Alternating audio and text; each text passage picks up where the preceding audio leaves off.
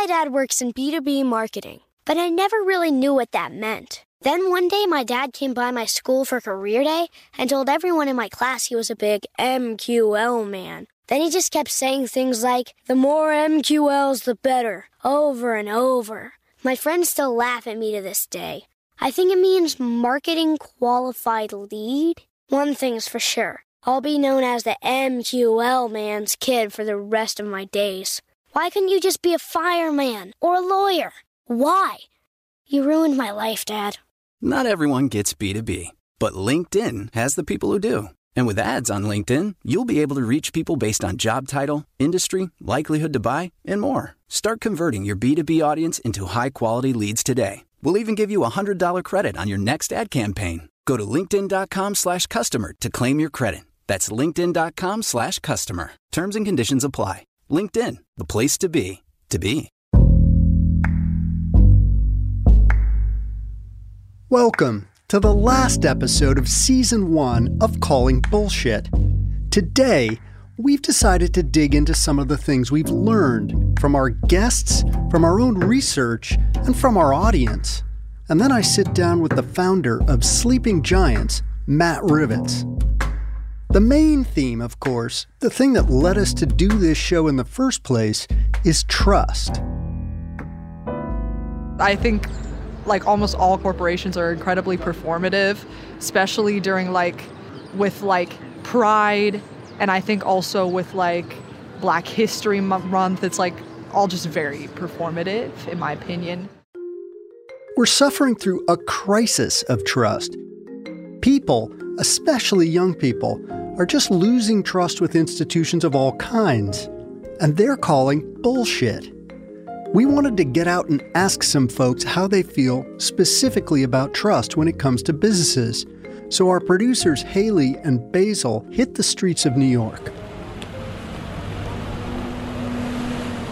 When you think of a company that is untrustworthy, what do you think of?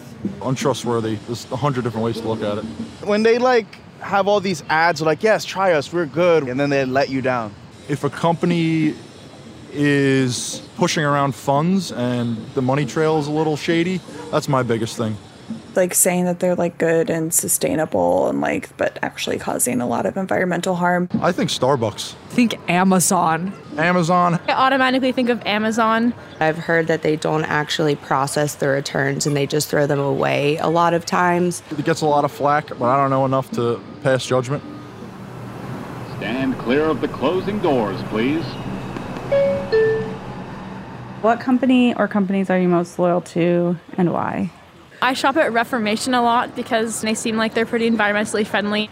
I am most loyal to REI because REI is really good with the environment and they have some nonprofits and it's just a lot of values that align with my values. So definitely Trader Joe's because they have great products and I think they do try to cut out plastic where they can. Today, people are becoming increasingly activist in support of their beliefs. For example, changing their spending habits to align with those beliefs. When you think of conscious capitalism, like what comes to mind? A business model that can make money and still do the whole capitalist thing, but doesn't harm any groups of people or the environment or diminish any cultures. I don't know if there's such thing as conscious capitalism. I think shopping at small businesses, especially in New York City, is the only way to go if you're truly going to be a, like a good citizen. I usually research the company before I purchase anything. A few people even told us they boycott certain companies because of their values. Like BP and Exxon, for example, like I will refuse to get gas there just because they've done oil spills. I've stopped shopping at like Brandy. I was gonna say that. Um, Brandy Melville because of kind of like the whole body positivity movement. And one person felt like the system is just too hopeless to even support at all. Friends or I, like, we don't feel bad about stealing from like Walgreens or things like that because it's a corporation. I don't think there's ever been a corporation where I'm like, damn, that's like, they're doing something good. The actual data here is sobering. More than 50% of young people today reject capitalism. They don't trust that it has their interests at heart, and they really care.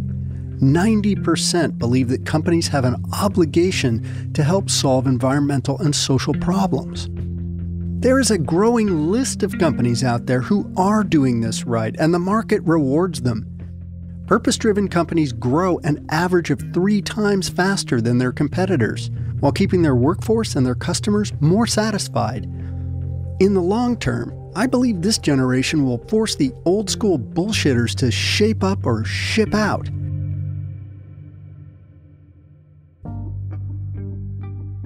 When we started this season, I thought we'd chosen organizations with a wide range of BS scores. I honestly thought that more of these companies would fall somewhere in the middle. But that's not what happened. Often, as we dug in, the deeper the BS got. Overall, we found that companies were either really low BS or pretty high. You can see this for yourself at our website, callingbullshitpodcast.com. No matter where a company falls on the BS scale, each one taught us something new, and as we looked back, three overarching themes emerged about how purpose led companies really require a new approach. First, purpose is not marketing. You have to mean it. As Russell Diaz Canseco from Vital Farms told us, your purpose lives at the core of your business.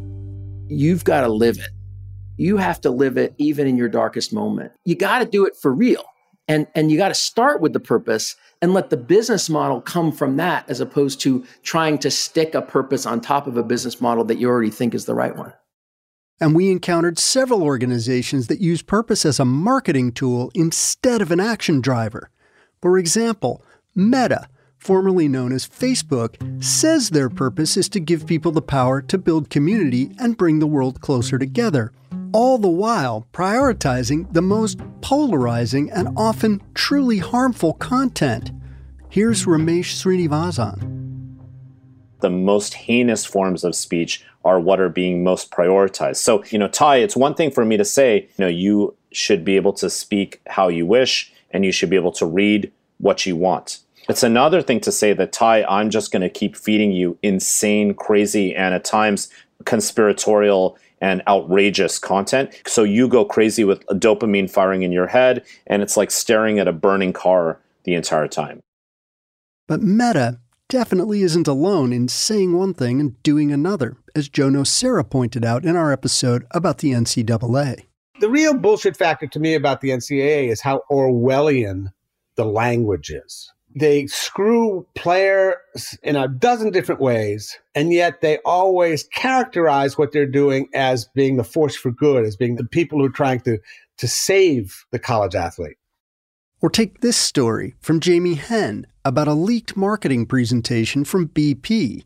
Instead of outlining strategies for actually reaching their goal of net zero, it was all about messaging they run through this incredible series of slides about how the world changed in 2019 because of the global climate strikes and Greta Thunberg and everything that had happened.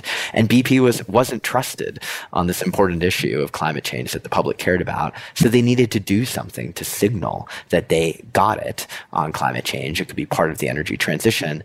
Of course, nothing in the presentation was actually about concrete things that they would do, like stopping right. gas production. Right. It was all about the ways that they would remarket themselves. This brings me to my second major takeaway doing is believing. The opposite of empty marketing is purposeful action. Many of our guests had fantastic ideas for actions companies should take to help close the gap between what they say and what they do. Like this idea that Matthew Weatherley White had for BlackRock. If I were Larry Fink, I would do one really simple thing. I would change the new client form to require investors to opt out of sustainable and impact investing and instead opt in.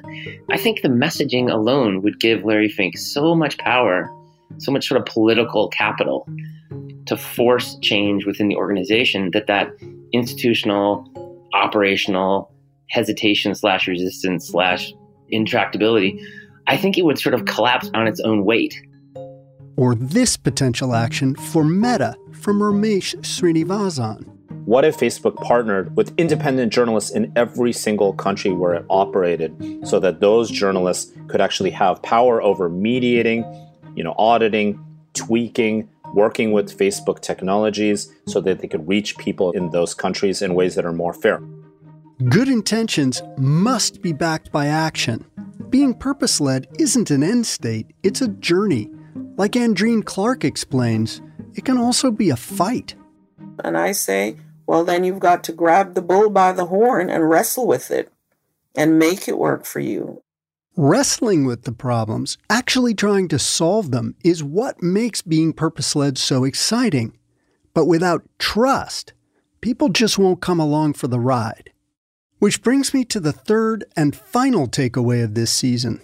The key to trust is transparency. To be transparent, you have to tell people what's really going on. Are you achieving your purpose? Are there problems that you've encountered that you can't solve? Admit that. Private prison company CoreCivic, for example, would benefit massively from being more transparent. So I can't find data on their website about a lot of things that I would typically look for in measuring whether they're running a constitutional prison. And there's a whole list of things that the facility needs to be measuring to show that they're in compliance with the Constitution. And you don't see that type of data or that reporting on CoreCivic's website. That's Sharon Brett from the ACLU explaining just how hard it is to trust that CoreCivic is living up to its stated purpose. But just collecting data isn't enough. You have to measure what matters.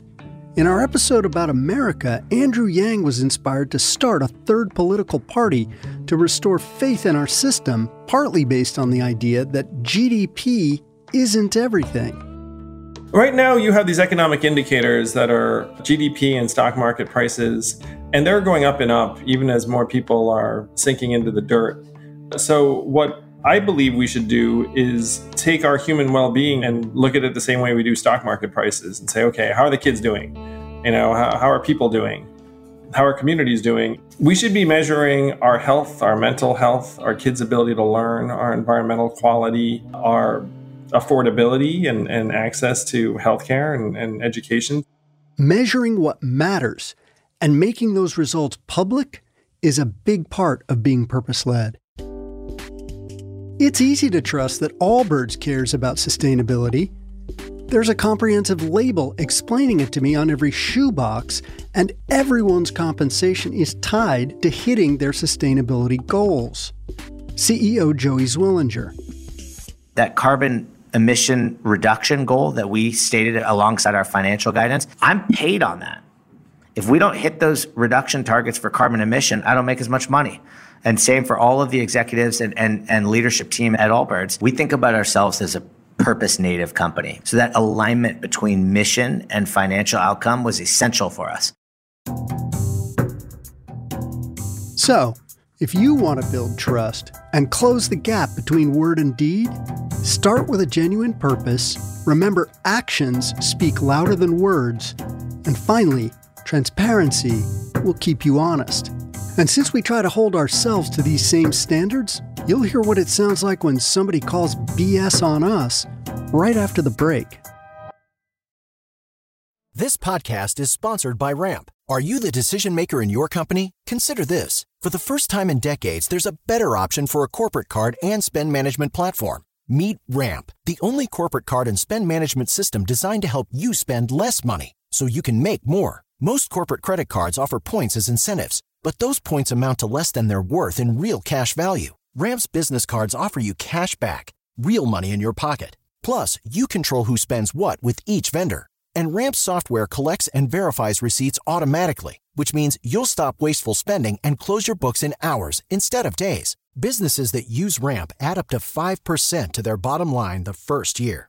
If you're a decision maker, adding Ramp could be one of the best decisions you've ever made. And now get $250 when you join Ramp for free. Just go to ramp.com slash easy. Ramp.com slash easy. R-A-M-P.com slash easy. Cards issued by Sutton Bank and Celtic Bank members FDIC terms and conditions apply.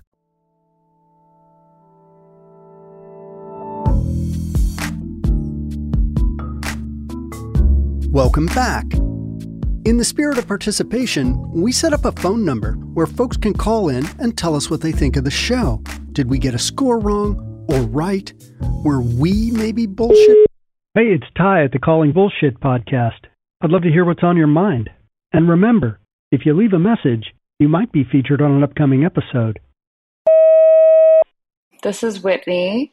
I just listened to the Allbirds episode. I thought it was super cool hearing about the materials innovations that Allbirds is leading with their SweetFoam and with the tree runner eucalyptus. And honestly, had never really thought much about how a lot of our sneakers are made out of oil or petroleum. Hey, I really like your podcast, but I gotta say, the latest episode on Allbirds is purely a PR plug. Like, there's nothing about calling bullshit. It's all about, like, you know, praising the company, interviewing the co founder. So I would just encourage you to stick to your original format because you're almost like doing PR for other companies. Hi there. I have to say my favorite episode has been Vital Farms. I absolutely loved listening to the CEO's perspective about how every company is on a journey and the way to progress on that journey is to continue to set really audacious goals and to hold yourself accountable to those. Hi, I listened to an episode for the first time regarding what it kind of means to be an American, and I really enjoyed the many vantage points that you included in the episode. Just kind of hearing from folks that are maybe similar minded, but then also talking to folks that, you know, may have had an opposite view. Hey, calling bullshit team. In considering the delta between word and deed, between the American dream and lived experience of many Americans, you gave a score of 62. I would argue that it should be even higher. For whatever it's worth, I give a 75. I'd like to hear more about wellness companies at a mass scale that are really challenging the stories that are fed to women in the capitalist society. I'd love to see some some more episodes on some of the big guys, the Amazons of the world, the Googles, hear what you all think about some of these big tech giants. Another interesting episode for a company to examine could be TikTok. When you start to smell bullshit in a company, what are the telltale signs that a company is purpose washing versus, you know, we've made a mistake? Thanks so much. Bye. Thank you, everyone who took the time to call in, and please keep them coming. Even if we're in between seasons, the line will be open. So if you have any thoughts or opinions, hit us at 212 505 2305.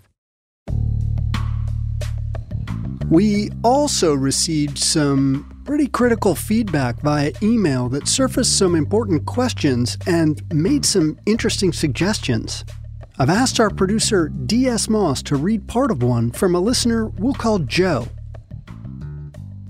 It's hard to take this seriously coming from marketing consultants, people working for years in a field that has largely helped corporations avoid accountability and change rather than drive it. Why don't you start by calling bull on marketing firms first and foremost? They have the biggest say do gap of all.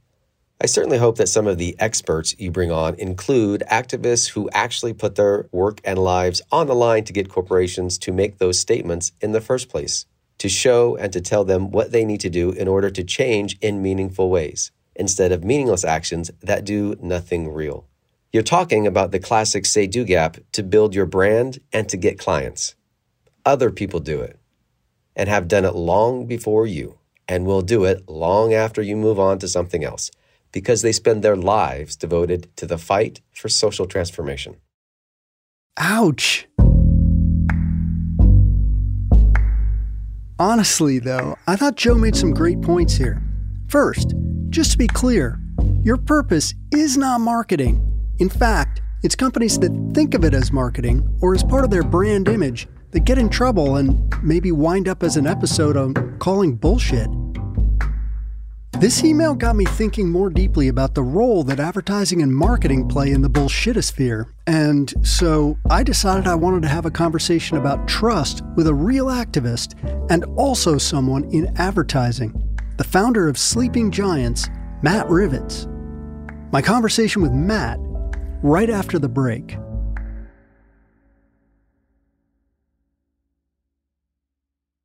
This podcast is sponsored by Ramp. Are you the decision maker in your company? Consider this. For the first time in decades, there's a better option for a corporate card and spend management platform. Meet Ramp, the only corporate card and spend management system designed to help you spend less money so you can make more. Most corporate credit cards offer points as incentives, but those points amount to less than their worth in real cash value. Ramp's business cards offer you cash back, real money in your pocket. Plus, you control who spends what with each vendor. And Ramp software collects and verifies receipts automatically, which means you'll stop wasteful spending and close your books in hours instead of days. Businesses that use Ramp add up to 5% to their bottom line the first year. If you're a decision maker, adding Ramp could be one of the best decisions you've ever made.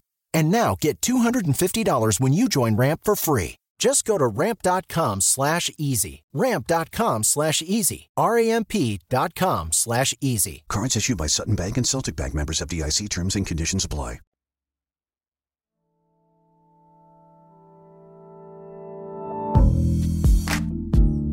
Welcome back. To dig more deeply into the topic of bullshit and marketing, I called up Matt Rivitz, founder of social media activism organization Sleeping Giants. All right, folks, I am very pleased to introduce Matt Rivitz. Matt, welcome to Calling Bullshit and thank you for being here. It's great to be here.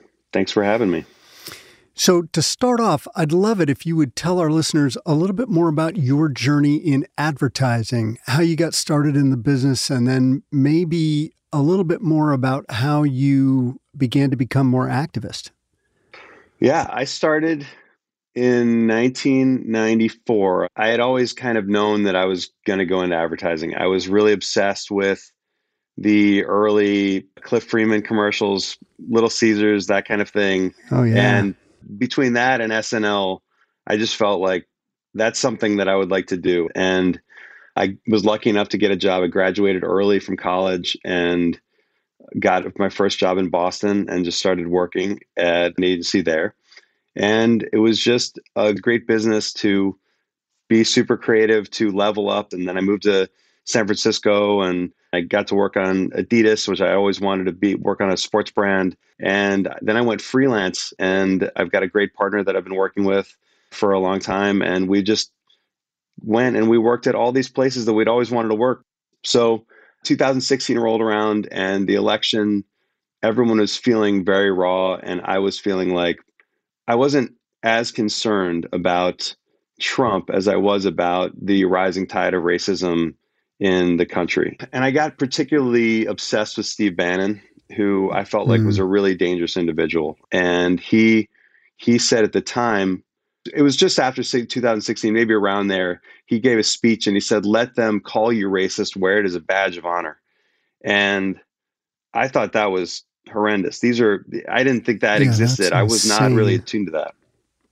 So I got really obsessed with him. He was at the time the president of Breitbart News. I had never heard of Breitbart before. And so I went online and I could not believe what I was looking at. There were these articles that said, hoisted high and proud, the Confederate flag proclaims a glorious heritage. And would you rather your child had feminism or cancer?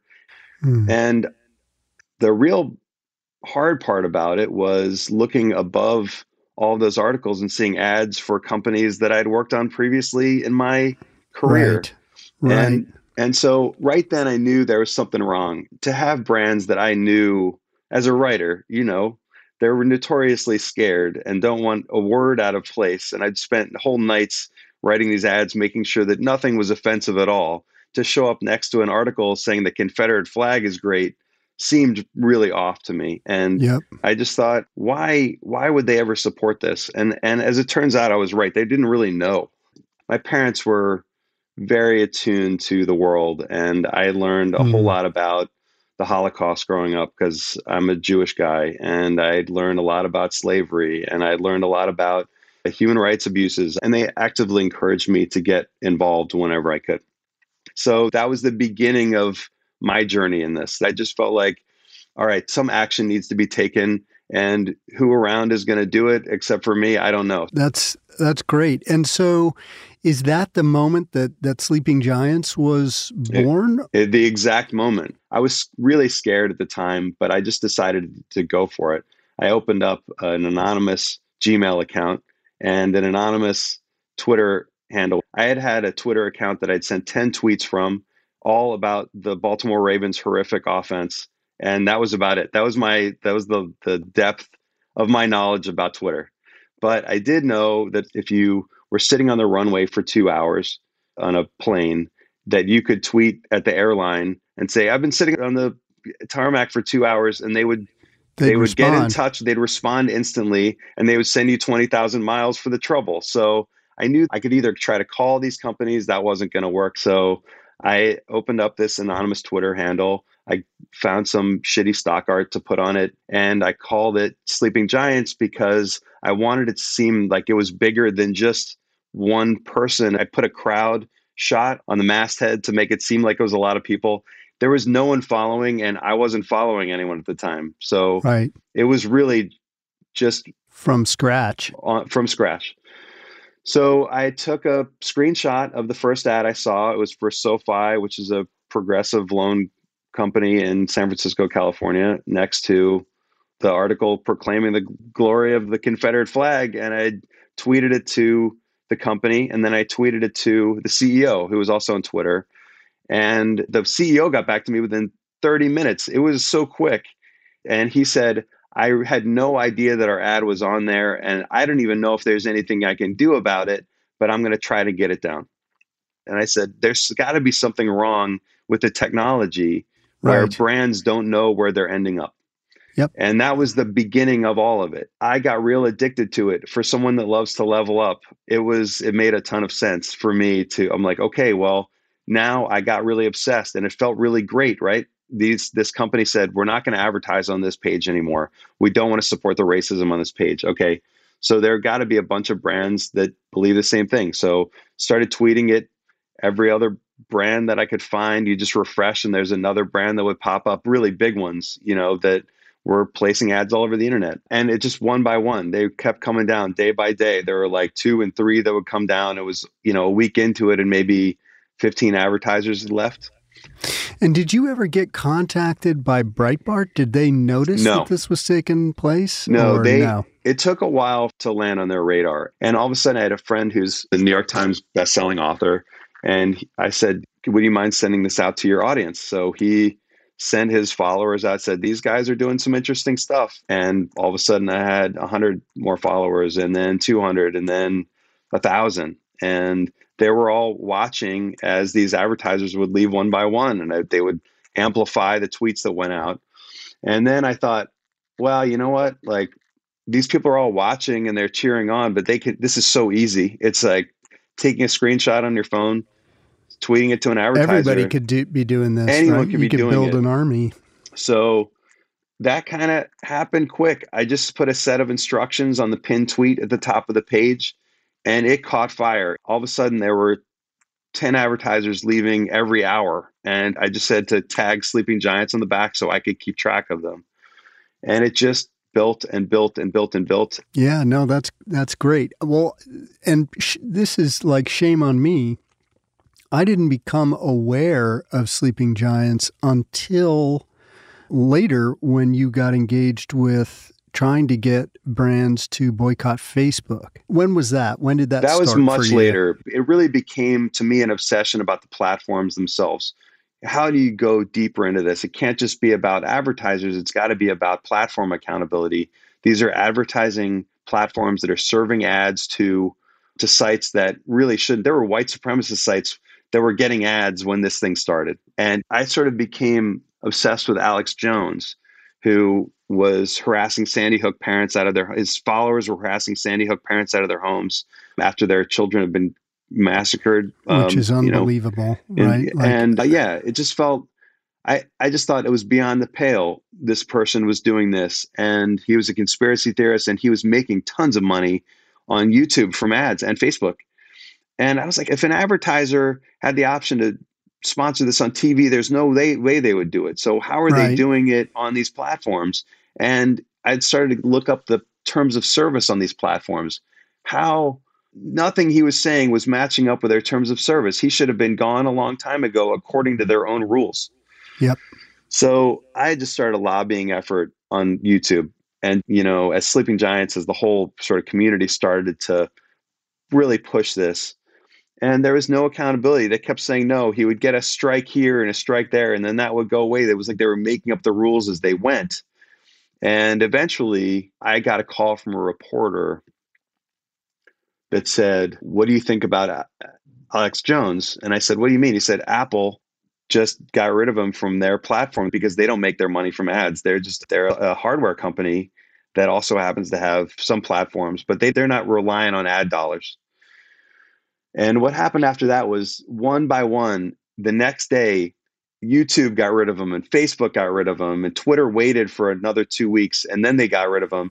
And mm-hmm. I said, man, that is no way to enforce your rules. Everyone should have their own rules and they shouldn't be looking for cover from anyone else. So that's really what got me into the platforms. I thought that was really wrong beyond ads supporting things. Right. Advertising supports these platforms and platforms make up their own rules. And what we're seeing right now in the world is they're really making it up as they go. So that really became kind of an obsession of of mine and then of Sleeping Giants writ large. Yeah, absolutely. Yeah. And so I mean, I'm not going to go into the history of Co, but we share a worldview. We've taken different paths, but like you, I, I loved advertising. I became addicted to it in a way. The people really, actually, it was such a fun business, and then decided that that there had to be a, a better way. You know, I was becoming much more.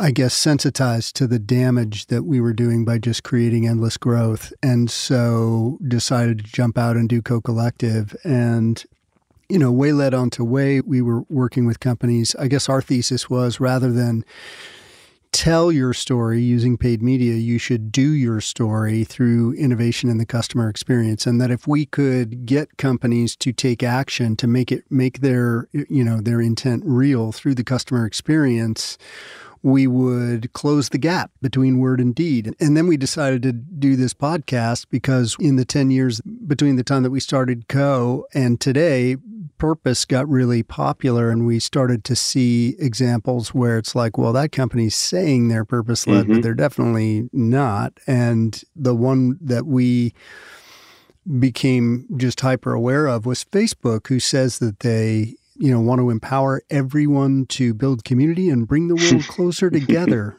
Facebook is the most egregious when it comes to that. Their messaging has been one of togetherness and connecting the world while taking zero mm-hmm. responsibility for what they've caused. Yeah, literally doing the opposite. This is our season wrap up episode. And so, what we're trying to do is just take stock and figure out what we've learned so far, both from our experience just making the show and, and also about some feedback that we've received on the show. And one of the most interesting pieces of feedback that we've gotten is a listener who called BS on us and me specifically for being, to use his words, a marketing consultant who should be calling bullshit on the marketing industry. And I thought that was a totally fair point.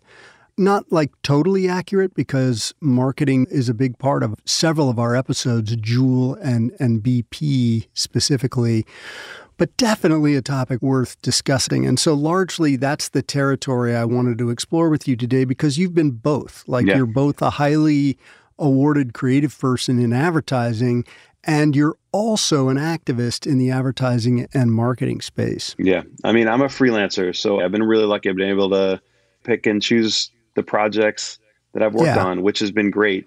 But it is hard. Every time that uh, a job comes up, you kind of hold your breath and go, okay, is this going to be the right thing to do?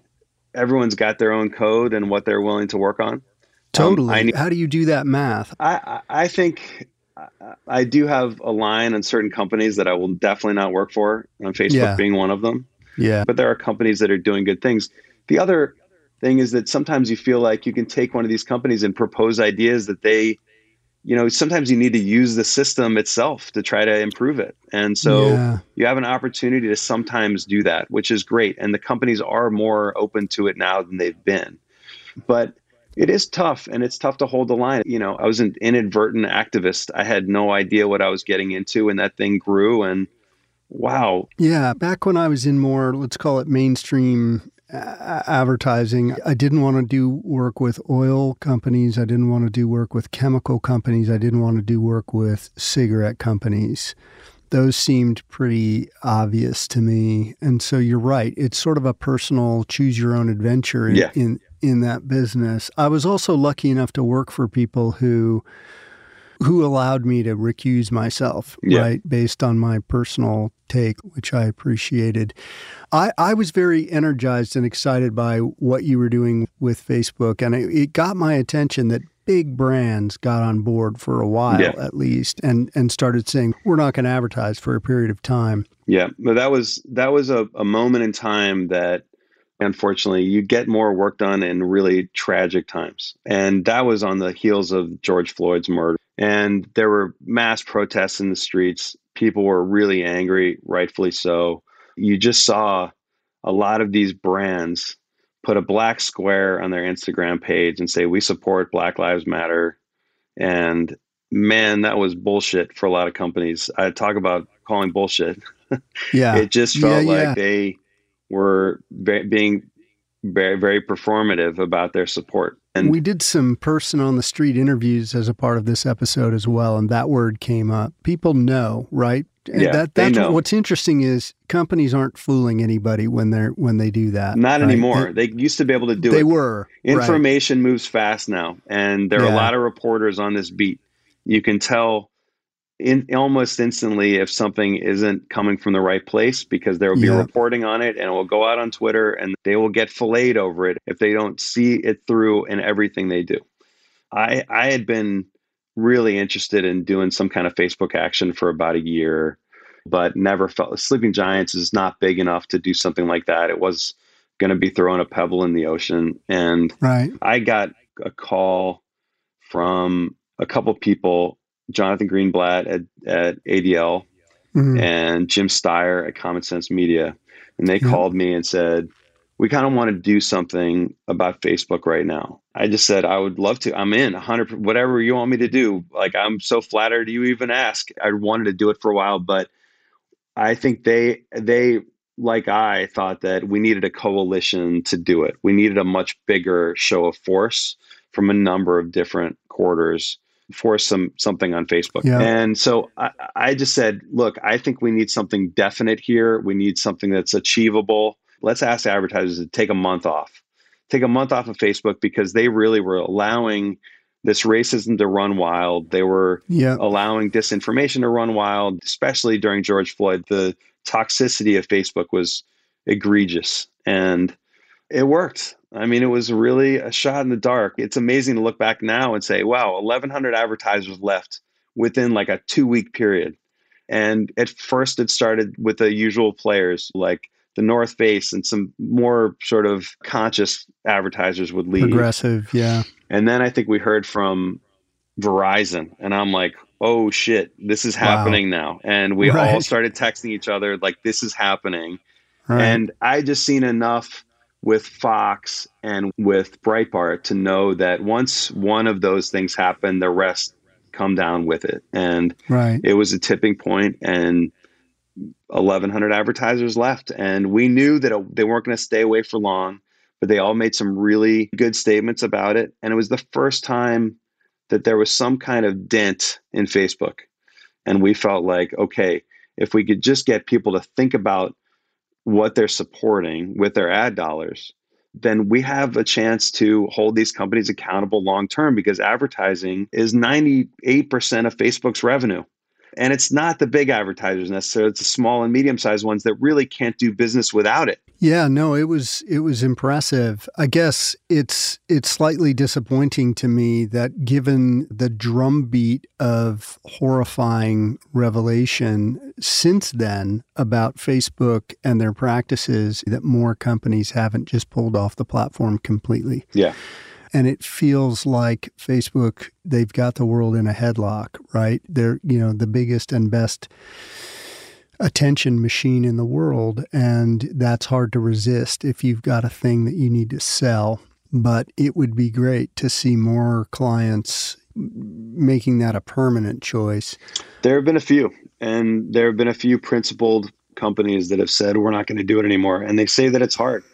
It's hard to do Yeah, it, yeah. and it really speaks to the monopoly power of Yep. a couple of these companies. I mean, we have Yeah. basically an advertising duopoly, and they own our industry, not the way the other way around right now. It should be the other way around. As advertisers, we should we should be owning the relationship, not them. They are wholly dependent on us. We are not wholly dependent on them, but they've made it seem like we're wholly dependent on them. Yeah. So we need more competition in the market. We need new platforms. We need other ways to reach people, and we need to think about that more critically. You can't just ask someone to wholesale leave the only way that they can actually reach some people. That's not yeah. going to work. And one of the other levers is ad agencies and PR companies themselves. You know, one of the activists that we talked to this season for the BP episode was a guy named Jamie Henn who runs an organization called Fossil Free Media. He's actually one of the co-founders of 350.org and his thesis is that ad agencies and PR companies are tools that bad companies are using to do harm to the world. And so he's overtly going directly after them. He overtly went after Edelman for all the work that they do with Exxon, for instance. Mm-hmm. What do you think about that? Look, I think that the next phase of this is employee activism. We saw it with Frances Haugen at Facebook. We've seen it across the board. And I think the whistleblowers are the most important people in this fight. Within the industry, our industry, particularly in advertising, we like the status quo a whole lot. For an industry that loves change, loves to tout change, and say that we're changing the world, we're really good at maintaining the status quo. I totally agree. And and uh, and I'd like to see that change. I'm still in advertising. I want to be proud of what I do, and I want to be Absolutely. proud of our industry. The governing bodies of our industry are really doing a disservice to the industry in some ways by blindly supporting Facebook and Google all the time. When Facebook and Google are doing us a disservice as advertisers, they're putting us next to some really awful stuff. They're using our money to fund information that has caused genocide in in two countries. Yeah. So I think it's really important for our industry to speak up. I feel like it's important for people in every industry to say, raise their hand and say, I think there's something wrong with this. Yeah, and it's interesting because we have seen whistleblowers in other industries. You mentioned Frances Haugen. And the ad industry has had things like Diet Madison Avenue, which they were taking on toxic behavior sure. in the workplace but I'm not actually aware of any whistleblowers from inside ad agencies going after clients or client work. Have I missed that? Has, you haven't. Some of that? You haven't missed it because it's not really happening. But I also don't yeah. know that a lot of people, even people in advertising, don't understand the mechanisms of of what we support. I, I, there needs. I, I for sure did not. Right. Yeah, I, right. I absolutely like, didn't. We didn't. We didn't know, and I think that was like the success of Sleeping Giants was more of an informational nature, letting people yep. know that advertising supports all kinds of stuff. Right now, our entire online ecosystem is supported by advertising. We yep. hold up the internet, the free internet. Yep. That's how everyone pays for websites. It's how everyone pays for social networks. That's what we support. So I think that we do need more education within the industry to let people know what they're paying into with their time. I don't think that we understand that. And I also think that if they knew that they would speak up. And there are a lot of agencies that won't work on certain things and and hats off to them and that's great. Yep. But we do need employees to stand up and say, we shouldn't work on this. Right. Well, that leads to another question I had, which is Do you think the ad industry would ever circle the wagons and refuse to do business with a particular industry or an individual company? No. Or, or yeah, somebody somewhere is always willing to do the work. There's work, always right? someone in every business. I mean, advertising yeah. is no different than any business. There are always bottom feeders in every industry. I'm not saying that yeah. you know, not not calling yeah. anyone a bottom feeder in particular, but they're always going to be someone that's willing to take the dough. Especially now, it's gotten really hard to make a buck. You can't judge a company by trying to pay their employees. You know, in the end of the day, and and as an industry it's really hard to get anyone to agree on anything. Like we were really lucky that we got 10, 12 organizations to all be on the same page to just go after Facebook for a month. Totally. To get in all every ad agency together and say we're not going to support blank anymore is really tough to do. Yeah. Another thing that I've said on this show cuz I really believe it is that high BS companies and high BS industries of which some ad agencies and some PR companies and and marketing in general is definitely guilty of will begin to lose the war for talent. Do you think that that's happening? Are people choosing not to get into marketing, advertising, PR today, young people, because of this problem? I don't think that people are as informed as they probably should be on what they're paying into. But I think if they knew, then they would be a little reticent. Look, we're seeing there is there is definitely there are people at Facebook that are not happy. And and sometimes you need people internally to champion certain causes to make things happen. But at some point, some people are going to sit up and say, no, I want to work for a company that's going to believe in something, that's going to put their foot down when it comes to doing something bad in the world and say, I want to do something good. And and I'm really banking on that. I feel like we need that. And I think when we have a counterbalance, when you have an agency that's willing to stand up and say, look, there are only certain kinds of accounts that we will work on, then once you have that counterbalance, people are going to go and want to go work for them instead. This next generation, my kids give a shit and they look at everything critically now, maybe because I've been such an asshole online for five years and they've been listening to me. But this next the- generation you know- does care. Yeah, they do. And well, it's because they're going to inherit all the problems, Yeah, right? And indeed. and they're acutely aware of that. What advice would you give to creative people and strategists and account people working in the ad business or the PR business who are wondering about the ethical issues surrounding their career choice or who are trying to figure out how to move it in a more positive direction? I'd say uh, make a set of principles for yourself and what you're willing to hold yourself to. Yeah. And try to stick to that as much as you can and try to encourage others to say the same thing. Yeah, I agree. On calling bullshit, we're we really believe that it's important to try to nudge capitalism in a more sustainable direction. And so we really believe in getting for-profit companies to change and really start to think differently about their responsibilities to the communities that they do business in, you know, and the planet. But my sense is that there are folks a lot of young people among them who are just beginning to call BS on that. So I guess my question is is sustainable capitalism itself just a bunch of bullshit? No, I don't think it is. I think we need it.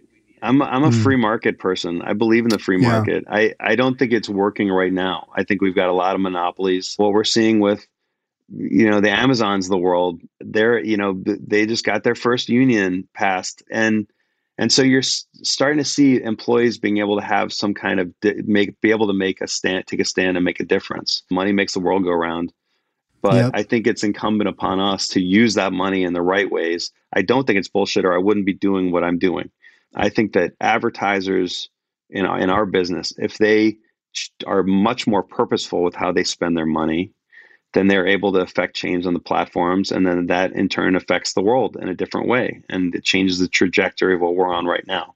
It's super idealistic, I know, but I I'm an idealist. I can't continue to yell at people without trying to come up with a solution. I actually joined a company that is earnestly trying to change the ad tech landscape. It's called Nobl Media. And I've been working with them for like two years and we're just starting to get some traction. It's nice. Can you just say more specifically what the thesis is for Nobl Media? Yeah. The the thesis is you can't read the entire internet, but you can try through technology to do it. And so they're working with a language scientist who's a professor of rhetoric to identify signals in credible and trustworthy content and also vice versa in disinformation, in hyperpartisan information and clickbait and how to differentiate the two of those things so that you can actually as an advertiser you can target credibility on a page which gets in turn more clicks and more interaction with your ads because it's on more trusted content. Hmm. So for me, it's an attempt to solve the problem that I've been harping about, which is how can we help advertisers so that they can support quality content, which is what they should be supporting anyway, and not support all the bullshit on the rest of the internet that they don't really need to be supporting. Right now, the system doesn't allow them to do that. This technology does. Mm, I love that. I do too, or I wouldn't have joined. I love it. Mm, totally. That's fantastic. I hope that works. Me too. Fingers crossed. I, I really do appreciate that you joined us today. I totally enjoyed the conversation. And thank you for the work that you're doing, both with Sleeping Giants and, and Nobl Media. Really appreciate it. Thanks for having me on. I mean, I really, anytime, you know, you can have an honest discussion about an industry, I think it's a good opportunity to take. So I really appreciate that, man.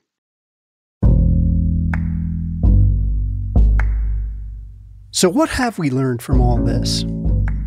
Are we qualified to call bullshit? Should you, dear listener, trust us?